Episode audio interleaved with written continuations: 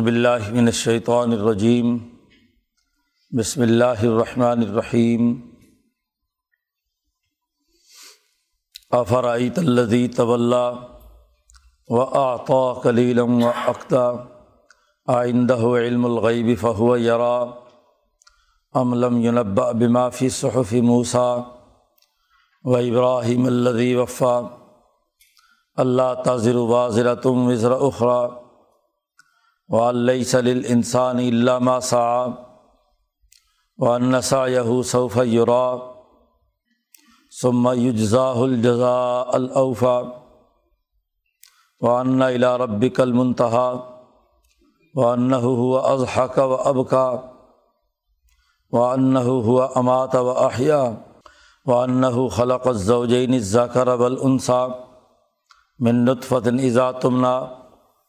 وانّا علیہ نشعت الخرا و انّ اغنا و اقنا و انّ ہو رب الشعرا و انّ اہل کا عادن الاولا و سمود فما ابقاب و قوم من قبل انہم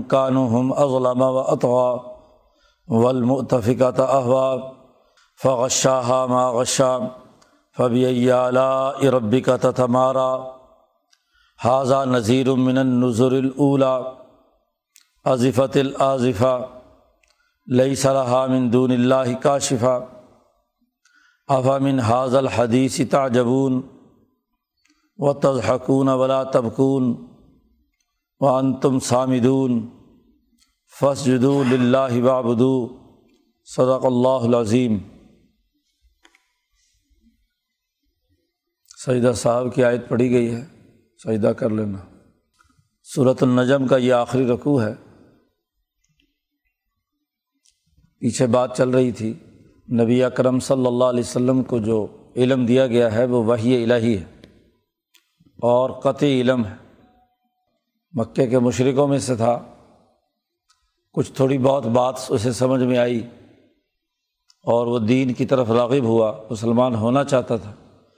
تو اتنے میں اس کا ایک ساتھی آ گیا۔ اس نے اسے کہا کہ تم مسلمان ہونا چاہتے ہو، تو اگر تم مجھے اتنے مال دو تو آخرت کے عذاب سے میں تمہیں بچا سکتا ہوں۔ تمہیں جو آخرت کے عذاب کا ڈر پیدا ہوا ہے، تو یہ کوئی حیثیت نہیں رکھتا، میں ذمہ دار ہوں۔ تو مجھے کچھ پیسے دو اور آئندہ کے لیے مجھ سے سفارشی چٹھی لکھوا لو۔ تھوڑا سا مال بھی اس نے دیا، دوبارہ کفر کی طرف چلا گیا۔ اور وہ مال بھی اب نہیں دے سکتے، سرمایہ پرست زیادہ۔ جو معاہدہ ہوا تھا، اس کے مطابق مال بھی پورا نہیں دیا۔ تو درمیان میں پیسے دینا چھوڑ دیے۔ تو اس پر قرآن حکیم نے یہاں سوالات اٹھائے ہیں۔ آفر آئی تلدی طول اے محمد صلی اللہ علیہ وسلم، کیا آپ نے اس آدمی کو دیکھا ہے؟ جس نے منہ پھیرا۔ اللہ اور اس کے احکامات اور دین کی طرف متوجہ ہوا تھا۔ اور پھر روح گردانی کی، پھر دوسری طرف چہرہ کر لیا۔ اور دوسری طرف بھی جو توجہ کی، تو آتا قلیلاً۔ تھوڑا سا مال ان کو دیا، جس کے بدلے میں چاہتا تھا کہ مجھے آخرت میں کوئی فائدہ مل جائے۔ لیکن ظاہرہ کنجوس اور بخیل آدمی ہے، اس لیے وہ عقدہ بڑا سخت اور پکا نکلا کہ اپنی مٹھی پیسوں کی نہیں کھولی۔ اور جو دولت اور سرمایہ لوٹ مار کر کے جمع کی ہوئی تھی، وہ دوسرے سرمایہ دار کو بھی نہیں دی۔ پہلی بات تو یہ وہم اور گمان ہے، محض زن ہے کہ کوئی انسان اللہ کے مقابلے میں عذاب سے بچا سکتا ہے۔ پھر دوسرا زن اور گمان یہ ہے کہ ادھر گیا اور کہا کہ جی چلو پیسے دے دیتا ہوں، تم میری سفارش کر دینا۔ تو پیسے دینے لگا تو تھوڑے سے پیسے دے کے پھر پیچھے ہٹ گیا۔ تو جو زن اور گمان کے پیچھے لوگ چلتے ہیں، وہ اسی طرح کی وہمیات میں مبتلا ہوتے ہیں۔ کبھی ادھر کبھی ادھر کبھی ادھر کبھی ادھر۔ اور علم نہیں ہوتا، تو بغیر علم کے، بغیر شعور کے، بغیر ٹھوس حقائق کے وہ اس طرح کی حرکتیں کرتے ہیں۔ گویا کہ جو بات پیچھے بیان کی تھی کہ یہ طبیعون اللہ زن یہ گمانات کی اتباع کرتے ہیں، اس کی ایک مثال دی کہ یہ ایک ظالم اور متکبر اور انسان دشمن اللہ کے منکر کی ایک مثال ہے کہ وہ اوہام اور جنون کے پیچھے اس طریقے سے دوڑتے ہیں۔ اس منظر نامے کو بیان کر کے، اس آدمی کی یہ حالت بیان کرنے کے بعد اللہ نے کچھ سوالات کیے ہیں۔ آئندہ علم الغیب، کیا اس کے پاس کوئی غیب کا علم ہے؟ کہ یہ مرنے کے بعد جب یوم الحشر میں اللہ کے سامنے آئے گا جزا و سزا کا مرحلہ ہوگا تو وہاں یہ دوسرا آدمی اس کے کام آئے گا۔ اس کو یہ غیب کا علم ہے۔ فہو یرا کہ اس علم کی بنیاد پر یہ مستقبل میں جھانکتا ہو کہ جی مستقبل میں نتائج حاصل کرنے کے لیے پیسے دیے جا سکتے ہیں، کوئی دوسرا آدمی اپنا بوجھ اٹھا سکتا ہے۔ عملم یونبا بمافی صحفی موسا قرآن حکیم نے کہا کہ کیا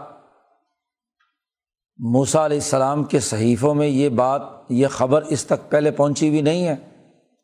قرآن کو تو نہیں مان رہے ابھی، لیکن موسوی تعلیمات ان کے پاس موجود رہی ہیں۔ اور اور نہیں تو ابراہیم علیہ السلام کی تعلیمات بھی ہیں۔ کچھ نہ کچھ مسخ کر چکے ہیں یہ کہ کوئی آدمی اپنے کیے کا بدلہ پورا پاتا ہے اور اس کو وہی کچھ ملتا ہے جو وہ کام کرتا ہے۔ تو جزا و سزا کا جو تصور ابراہیم علیہ السلام اور اسماعیل علیہ السلام سے ہوتے ہوئے ان تک اب تک پہنچا ہے۔ اسی طرح موسا علیہ السلام یہودیوں سے اور عیسائیوں سے ان کا میل جول رہتا ہے۔ جی تورات لکھنے پڑھنے والے یہاں ورقہ بن نوفل جیسے لوگ مکہ میں بھی رہے ہیں۔ تو موسا علیہ السلام کے صحیفوں میں اور ابراہیم علیہ السلام کے ذریعے سے جو تعلیمات ان کے پاس، کیا یہ نہیں پہنچی؟ لم یونبا کیا ان کو خبر نہیں پہنچی؟ جو موسا علیہ السلام کے صحیفوں میں ہے اور ابراہیم علیہ السلام نے جس کو بیان کیا ہے۔ اور ابراہیم تو وہ شخصیت ہے کہ جو اللہ وفا، جو اپنا عہد اور قول پورا کرتے تھے۔ کبھی انہوں نے جھوٹ بات بیان نہیں کی، نہ کبھی انہوں نے اپنے معاہدے سے انکار کیا، نہ کبھی انہوں نے کسی قسم کی کسی کو دھوکہ دیا۔ ٹھیک ٹھیک، صحیح صحیح بات انہوں نے انسانیت کے نام پہنچائی ہے۔ تو ابراہیم اللہ وفا وہ ابراہیم جو وفا کرنے والا ہے، اپنے قول کو پورا کرنے والے ہیں، ابراہیم علیہ السلام کی تعلیمات اس تک نہیں پہنچی۔ وہ کیا تعلیمات ہیں؟ اگلی آیت میں وہ تعلیمات بیان کی ہیں۔ یہ قانون اور ضابطہ صحف ابراہیم میں بھی ہے، تورات میں بھی ہے، انجیل میں بھی ہے اور اب قرآن میں بھی بیان کیا جا رہا ہے۔ کیا؟ کہ اللہ تاضر و واضرتم وزر اخرا کہ کوئی انسان کسی دوسرے کا بوجھ نہیں اٹھائے گا۔ کوئی بھی اٹھانے والا واضرہ جو ہے کوئی بوجھ اٹھانے والا کسی دوسرے کا بوجھ نہیں اٹھائے گا۔ ہر ایک کو اپنے کیے ہوئے اعمال کا بدلہ ملنا ہے۔ وہ اللہ صلی انسانی علامہ سا ہر انسان کے لیے وہ کچھ ہے جو اس نے جد وجہد اور کوشش کی۔ جو وہ جد وجہد اور کوشش کرے گا، وہ ملے گا، اس کے علاوہ کچھ نہیں ملے گا۔ کسی دوسرے کا کیا ہوا، دوسرے کے لیے کام کبھی نہیں آئے گا۔ باقی جو شریعت نے دوسری جگہ پر بیان کیا ہے کہ ہیبا ہے یا وراثت ہے ہاں جی تو وہ جانا وہ ایک الگ قانون اور ضابطہ ہے۔ لیکن عمومی قاعدہ اور ضابطہ جو ہے، وہ یہی ہے کہ انسان جو کچھ محنت کرتا ہے، وہی اسے ملتا ہے۔ گویا کہ قانون اور ضابطہ بیان کر دیا کہ دنیا میں بھی اور آخرت میں بھی اصول یہ ہے کہ جیسی محنت کرو گے، ویسا ہی نتیجہ آئے گا۔ جیسا کرو گے، ویسا بھرو گے۔ اسی سے علماء نے محنت کی قدر و اہمیت بھی بیان کی ہے کہ اس میں قانون اور ضابطہ معلوم ہو گیا کہ جو آدمی جتنی محنت کرتا ہے، اس محنت کا اس کو پورا پورا معاوضہ ملنا چاہیے۔ اور جو آدمی محنت نہیں کرتا تو اس کو، اس کی محنت کا معاوضہ کس بات کا؟ اس نے کام تو کچھ کیا نہیں۔ تو بغیر کام کیے ہوئے کوئی چیز وصول کرنا یہ قطعی غلط ہے۔ اب یہ ولید ابن مغیرہ ایک واقعے کے تناظر میں دیکھا جائے کہ ظلم کے کام کر رہا ہے اور بدلہ اچھا چاہتا ہے اور اس کے لیے کیا ہے؟ پیسے دینا چاہتا ہے۔ نہ خود کام کرتا ہے، نہ ہاں جی بغیر اس کے مفاد اٹھانا چاہتا ہے، پیسے دے کر۔ اور اگر پیسے دینے کا بھی معاہدہ کیا تو وہ بھی تھوڑا سا دے کے پیچھے ہٹ گیا۔ تو انسان تو وہ ہوتا ہے جو جد وجہد اور کوشش کرے، اس کے علاوہ اس کو کچھ نہیں ملے گا۔ اور آگے مزید بتلا دیا کہ وہ انسا یہو صوفہ یورا بے شک اس کی کمائی، اس کی جد وجہد وہ عنقریب اسے نظر آ جائے گی۔ کس نے دین کے غلبے کے لیے کتنی جد وجہد اور کوشش کی؟ کس نے کتنے قوانین پر عمل درآمد کر کے انسانیت کی فلاح و بہبود کے لیے کام کیا؟ کس نے اچھے کام کیے ہیں جس کا نتیجہ کیا ہے؟ اچھائی کی صورت میں ظاہر ہوگا تو ہر انسان کی محنت کا پورا پورا بدلہ آخرت کے اندر ظاہر ہوگا۔ قرآن حکیم نے دوسری جگہ پر بھی فرمایا کہ ہر انسان کا وفیت کل و نفس ما عملت۔ ہر انسان نے جو عمل کیا ہوا ہوگا وہ اسے پورا پورا دیا جائے گا۔ وہ حملہ یو ظلمون اور اس میں کوئی ان پر ظلم نہیں کیا جائے گا۔ تو قرآن حکیم یہ کہتا ہے کہ ہر انسان کی جد وجہد اور کوشش، اس کی محنت اور مشقت عن قریب نظر آ جائے گی صوفہ یورا۔ اور سما یوزا الجزال اوفا۔ پھر اس کو بدلہ ملنا ہے اپنے اپنے کام کا پورا پورا۔ کوئی کسی کا دوسرے کا عمل کا بدلہ نہیں لے سکتا اور نہ ہی کوئی دوسرے کے لیے ضمانت دے سکتا۔ ہر آدمی اپنے اپنے اعمال کا، اپنے اپنے کاموں کا ہاں جی خود بدلہ لینے کا پورا پورا اسے حق ہے، دوسرا کوئی بھی نہیں کر سکتا۔ تو پہلی بات تو یہ سوال کیا کہ یہ جو اس واقعے کے تناظر میں جو اوہام اور جنون کے پیچھے محض اٹکل پچو کی بنیاد پر کام کر رہے ہیں، تو کیا ان کے پاس کوئی علم آیا ہے؟ آئندہ ہو علم الغیب۔ اور پھر دوسری بات یہ بھی ہے کہ ان کے پاس یہ بات علم غیب، چلو خود تو نہیں آیا، لیکن علم غیب والے دو آدمی جو ہیں موسا علیہ السلام اور ابراہیم علیہ السلام، انہوں نے غیب کا علم لا کر یہاں یہ بات بتلا دی اللہ تعالیٰ کی طرف سے کہ یہ ان کے صحیفوں میں ہے، یہ ان کی کتابوں میں ہے۔ کیا کہ کسی آدمی کو دوسرے کا بوجھ نہیں اٹھانا؟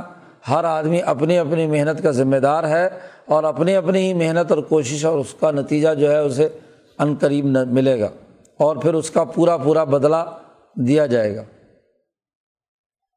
اور یہ بات بھی وہاں اس میں لکھی ہوئی ہے کہ وہ ان الا ربی کل منتہا بے شک تیرے رب کی طرف ہی سب کو پہنچنا ہے۔ جانا ضرور ہے۔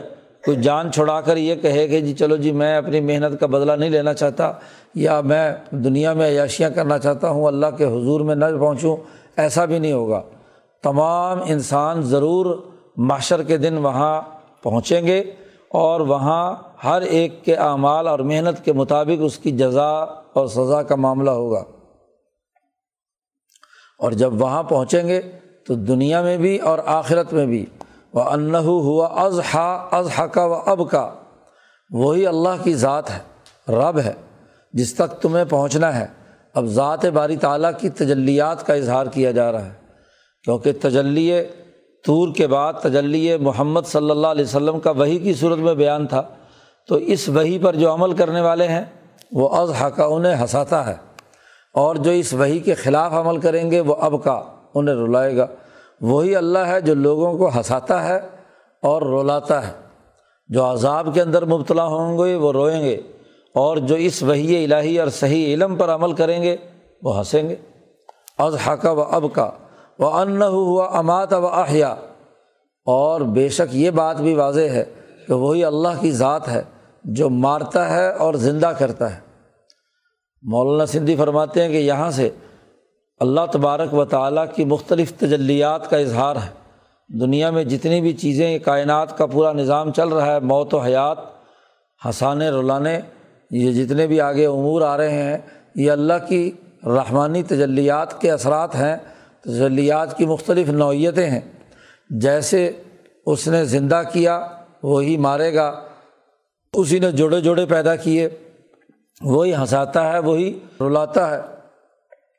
تو اسی نے یہ وہی الہی نازل کیا یہ تمام انسانوں کی فلاح و بہبود کے لیے یہ علم اور قانون اور ضابطہ بھی اسی نے نازل کیا ہے۔ وہ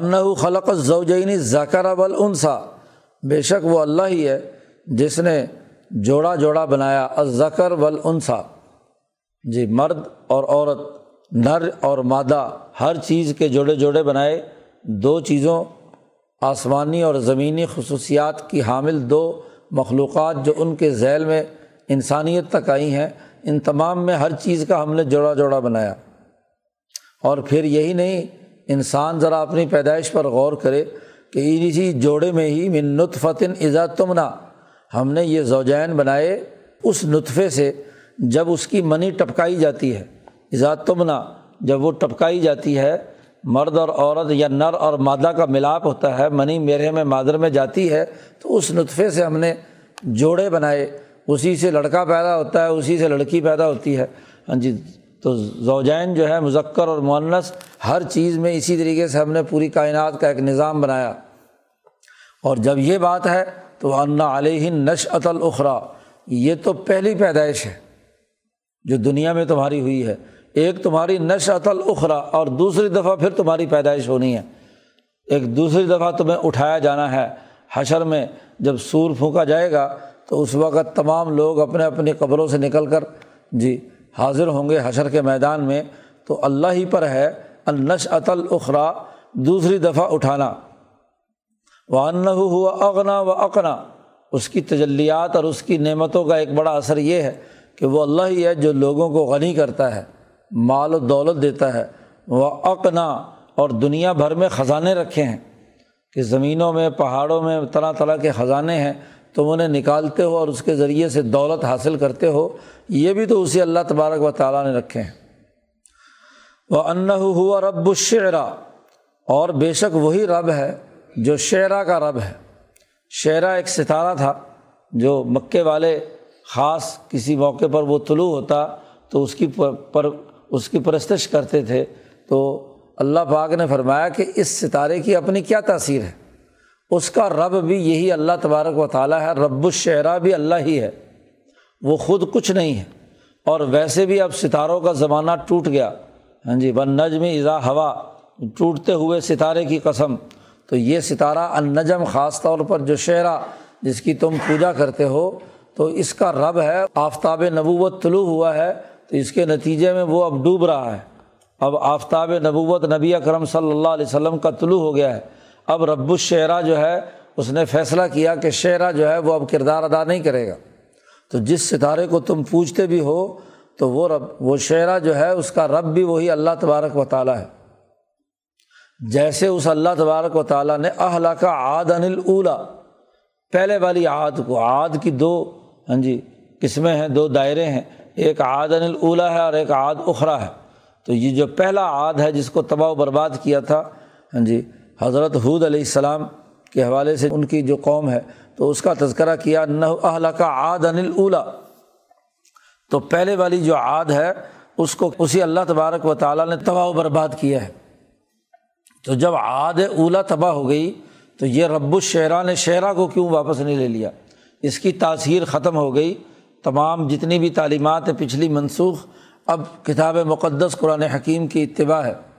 ایسے ہی سمود کو بھی اسی نے تباہ کیا کہ فما اب کا ان میں سے کسی کو اللہ نے باقی نہیں رکھا۔ اور قوم عاد و سمود سے پہلے، قوم نو بھی تو ہے وہ قوم نو من قبل، اس سے پہلے قوم نو بھی ہے۔ ان ہم کانو، ہم از علامہ و اطغا۔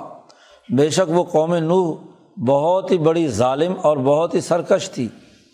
ایک لمبی طویل مدت تک، نو سو، ساڑھے نو سو سال تک انہوں نے ظلم اور زیادتی کی، لوگوں پر سرکشی کی، ایزائیں تکلیف میں پہنچائی نو علیہ السلام کو اور نو علیہ السلام نے نو، ساڑھے نو سو سال ان کی تکلیفوں پر صبر و استقامت کے ساتھ ڈٹے رہے۔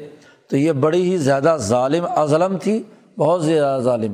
اور بہت ہی زیادہ اطغا سرکشی اور تعوتیت میں بہت زیادہ بڑی بھی تھی۔ تو اس قوم کو بھی ہم نے ہی تباہ کیا۔ تو اللہ ہی ہے جس نے عاد کو، قوم ثبوت کو، قوم نو کو، ان تمام کو ہلاک کیا اور ولم ولمتفقہ احوا اور وہ جو بستی قوم لوت کی تھی یا وہ بستی جو پیچھے اصحاب العقا والے گزرے ہیں، جن کا تذکرہ پیچھے تفصیل سے ہے، اس کو اٹھا کر پٹخ دیا احوا نیچے گرا دیا، چھتیں نیچے کر دی گئیں اور نیچے سے جڑیں اٹھا کر اوپر کر دی گئیں۔ تو اس بستی کو بھی اسی نے تباہ و برباد کیا۔ فغشاہ ما غشا، اور پھر اس کے اوپر جو کچھ پتھروں کی بارش کی، وہ کی قوم لوت پر۔ اللہ نے پتھروں کی بارش کی بستی پوری تباہ و برباد کر دی۔ تو ان تمام واقعات کا تذکرہ کر کے کہا فب ائی اعلی رب اعلی ربی کا تتمارا۔ تم اپنے رب کی کس کس نعمت کو جھٹلاؤ گے؟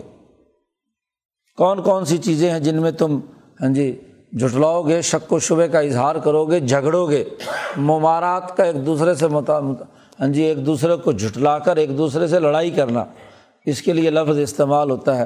کس کس چیز میں تم کیا ہے؟ امبیا علیہم السلام کی مخالفت کرو گے ذرا سے پیسوں اور ذرا سی دولت کے لیے تم دنیا کے اندر ظلم اور زیادتی کرتے ہو اور علم کے بجائے ظنون و اوہام کی اتباع کرتے ہو جبکہ جس خدا کے حضور پہنچنا ہے، اس کی یہ صفات ہیں۔ اس کی یہ تجلیات کا اظہار دنیا میں ہو رہا ہے، اتنے بڑے انعامات ہیں اس کے۔ یہ قوموں کو دنیا کے اندر ہی سزا دینا، یہ بھی تو ان کے لیے ایک درجے میں انعام ہے۔ اس لیے اعلیٰ کا ذکر کیا ہے کہ باقی انسانیت کو ان کے ظلم سے بچا کر نجات دلانا، تو یہ بھی اللہ کا بہت بڑا انعام ہے کہ وہ چوراسی پچاسی آدمی جو نو علیہ السلام کی کشتی میں تھے، ان کو ظلم سے بچا کر آزادی کی نعمت اور حریت عطا کی اور جو جانور بن چکے تھے، ان تمام کو تباہ و برباد کر دیا۔ تو اگلی نسلوں میں نئے ارتقاء اور اگلے مرحلے میں داخل کرنے کے لیے انسانیت پر ہم نے یہ عذابات نازل کیے، تو یہ بھی تم پر انعامات ہیں۔ تو کن کن نعمتوں کو تم جھٹلاؤ گے؟ حاضہ نذیر من نظر الا اب سن لو یہ بات کہ یہ محمد مصطفیٰ صلی اللہ علیہ وسلم جو وہی لے کر آئے ہیں، یہ بھی نذیر ہیں۔ جیسے پہلے نظر اولا پہلے نذیر گزرے ہیں۔ موسا علیہ السلام نے ڈرایا، ابراہیم علیہ السلام نے ڈرایا، حضرت حود اور صالح علیہ السلام نے ڈرایا، حضرت نو علیہ السلام نے ڈرایا۔ جیسے وہ نظر جن کا پانچ کا تذکرہ پیچھے کیا انہیں نذیروں کی طرح سے یہ بھی نذیر بن کر آئے ہیں۔ وہی الہی کا پیچھے تذکرہ کیا تھا کہ یہ وہی الہی سے بات کرتے ہیں اور یہ وہی الہی اس لیے آئی ہے کہ تمہارے ظلم، تمہاری تاحوتیت تمہاری سرکشی کے مقابلے میں تمہیں ڈرایا جائے۔ نذیر بن کر آئے ہیں۔ آصفۃ العظفہ یاد رکھو پہنچنے والی پہنچ گئی۔ عذاب آنے آنے کا وقت قریب ہے، قیامت آ پہنچی ہے۔ دنیا کی قیامت بھی اگر تم باز نہ آئے، اور آخرت کا جو عذاب ہے وہ بھی یہیں مرتے ہی، قتل ہوتے ہی ہاں جی قبر کے گڑھے میں گرتے ہی حفرت من حفر النار کی صورت میں عذاب تم پر نازل ہونا شروع ہو جائے گا۔ عاظفۃ العظفہ یہ مصیبت پہنچنے پہنچنے والی پہنچ گئی ہے۔ لئی صلاح مندون اللہ اکا شفا اللہ کے علاوہ اس مصیبت کو کوئی کھولنے والا نہیں ہے۔ اللہ سے جڑو گے تو کھل جائے گی، اور اگر نہیں جڑو گے تو عذاب کے مستحق بنو گے۔ تو لئی صلاح مندون اللہ کا شفا یہ سمجھتے تھے کہ اس مصیبت کو کوئی انسان دور کر دے گا، اس کو پیسے ویسے دیں گے تو آخرت میں ہمارے کسی کام آئے گا، ایسا نہیں ہے۔ لئی صلاح مندون اللہ کا شفا قرآن کہتا ہے، افامن حاضر حدیثی تاجبون کیا تم اس بات پر تعجب کا اظہار کرتے ہو؟ یہ جو قرآن نازل ہوا ہے، یہ جو اللہ کے احکامات آئے ہیں اور یہ جتنی تفصیلات ہم نے بیان کی ہیں، تو کیا اس بات پر تمہیں تعجب کا اظہار ہو کر رہے ہو تم یہ عجیب لگتی ہے یہ بات۔ تز حکون ولا تبکون، تم ہنستے ہو، روتے نہیں ہو، ٹھٹھا مذاق اڑاتے ہو ان آیات کا، ان باتوں کا۔ اور تمہیں تو رونا چاہیے کہ تمہارے کرتوتوں کے نتیجے میں تم پر عذاب آنے والا ہے۔ تمہیں نبی ڈرا رہا ہے، تو اس ڈرانے کی صورت میں تو تمہیں رونا چاہیے اپنے کرتوتوں کی وجہ سے۔ اپنی بدعمالیوں کی وجہ سے، اپنی خرابیوں کی وجہ سے۔ اور تمہارا حال یہ ہے کہ بجائے رونے کے، بجائے خوف زدہ ہونے کے تم ہنستے ہو۔ اور وہ ان تم سامدون، اور تم کھیل تماشا کرتے ہو۔ ہاں جی کھلاڑیاں کرتے ہو۔ تماشا بنا لیا ہے کہ یہ آیات کا ان کا مذاق اڑاتے ہو، ان کی توہین کرتے ہو۔ سامدون، تم اس طریقے سے فضول لغ چیزوں میں مشغول ہو۔ مذاق اڑا رہے ہو استحضاء کر رہے ہو، تو تمہیں تو خیال کرنا چاہیے۔ قرآن حکیم نے کہا فس جدو اللہ خبردار، اللہ کے لیے سجدہ کرو، اور وابدو ہو اور اس کی عبادت کرو۔ اللہ کے لیے صرف سجدہ کرو، اور اسی کی عبادت کرو۔ نبی اکرم صلی اللہ علیہ وسلم حدیث میں آتا ہے کہ صورت النجم کی یہ آیات تلاوت کی اور اس طریقے سے یہ بڑی تلاوت کی جماعت کروا رہے تھے حضور صلی اللہ علیہ وسلم اور اس حرم کے اندر جتنے بھی مشرق تھے، مسلمان تھے، سب لوگ جب حضور کی یہ گرجدار آواز لوگوں تک پہنچی کہ فس جدو اللہ وا بدو تو سب کے سب سجدے میں گر گئے۔ حتیٰ کہ کافر اور مشرق بھی اس آیت کا روب اتنا دبدبا اتنا ہوا کہ خواہ نہ خواہی تمام سجدے میں گر گئے۔ ایک بوڑھا کافر شیطان تھا اس کے اوپر اثر پورا نہیں ہوا۔ اس نے کہا کہ اللہ کے لیے سجدہ ہی کرنا ہے نا، تو نیچے بجائے گردن جھکانے کے نیچے سے مٹی اٹھا کر کیا ماتھے پہ لگا لی کہ میرا سجدہ تو ہو گیا۔ جی بجائے اکڑ اور تکبر اور غرور کے کہ بجائے یہ کہ گردن نیچے جھکاتا، وہ کافر تھا۔ ہاں جی نیچے جھکاتا، بیٹھا رہا اسی طریقے سے اور مٹی اٹھا کر چہرے پہ لگا لی۔ تو تکبر اور غرور کی انتہائی درجے کی علامت اب یہاں فضول قسم کا ایک قصہ بیان کیا جاتا ہے، روایات کے اندر اس کی کوئی حقیقت نہیں ہے۔ جو صحیح روایات ہیں، اس کے مطابق یہی ہے کہ چونکہ نبی اکرم صلی اللہ علیہ وسلم نے یہ سیاق و سباق کے ساتھ پوری آیات پڑھی، تو مجبوراً ہر کافر کو بھی سجدہ کرنا پڑا کہ اللہ کی جتنی صفات بیان کی تھیں، جیسے ان سے سوال کیا تھا کہ ابراہیم اللہ وفا ابراہیم کا بھی یہی حکم ہے موسا علیہ السلام کے صحیفوں میں بھی یہی بات ہے کہ یہ قانون اور ضابطہ ہے، وہ ذات باری تعالیٰ ہے۔ تو اللہ کو تو ایک درجے میں مانتے تھے، شریک ساتھ ٹھہراتے تھے۔ تو مجبوراً جبر سے کیا ہے جی دل پر ایسی کوئی کیفیت تاری ہوئی کہ ایک دم سجدے میں گر پڑے۔ تو جو مسلمان تھے، انہوں نے صدقے دل سے سجدہ کیا اور باقی لوگوں نے کیا ہے، تکبر اور غرور سے مجبوراً سجدہ کیا۔ ان کے سجدے کا کوئی اعتبار حقیقت میں نہیں ہے کیونکہ یا تو ایمان لاتے اور یہ بوڑھا جو متکبر ہے، یہ تو اس سجدے میں بھی نہیں۔ ہاں جی گرا اور سزا کا مستحق بنا۔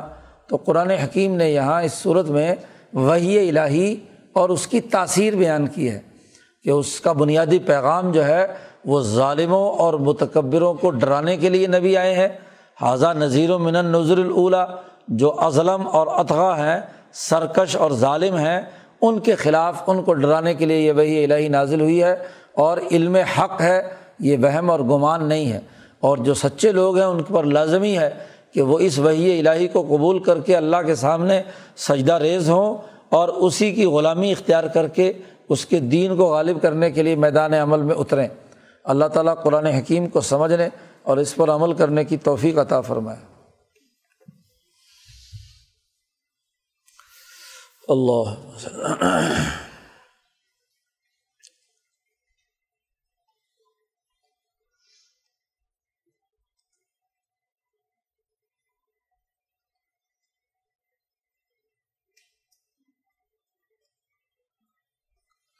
اجمعین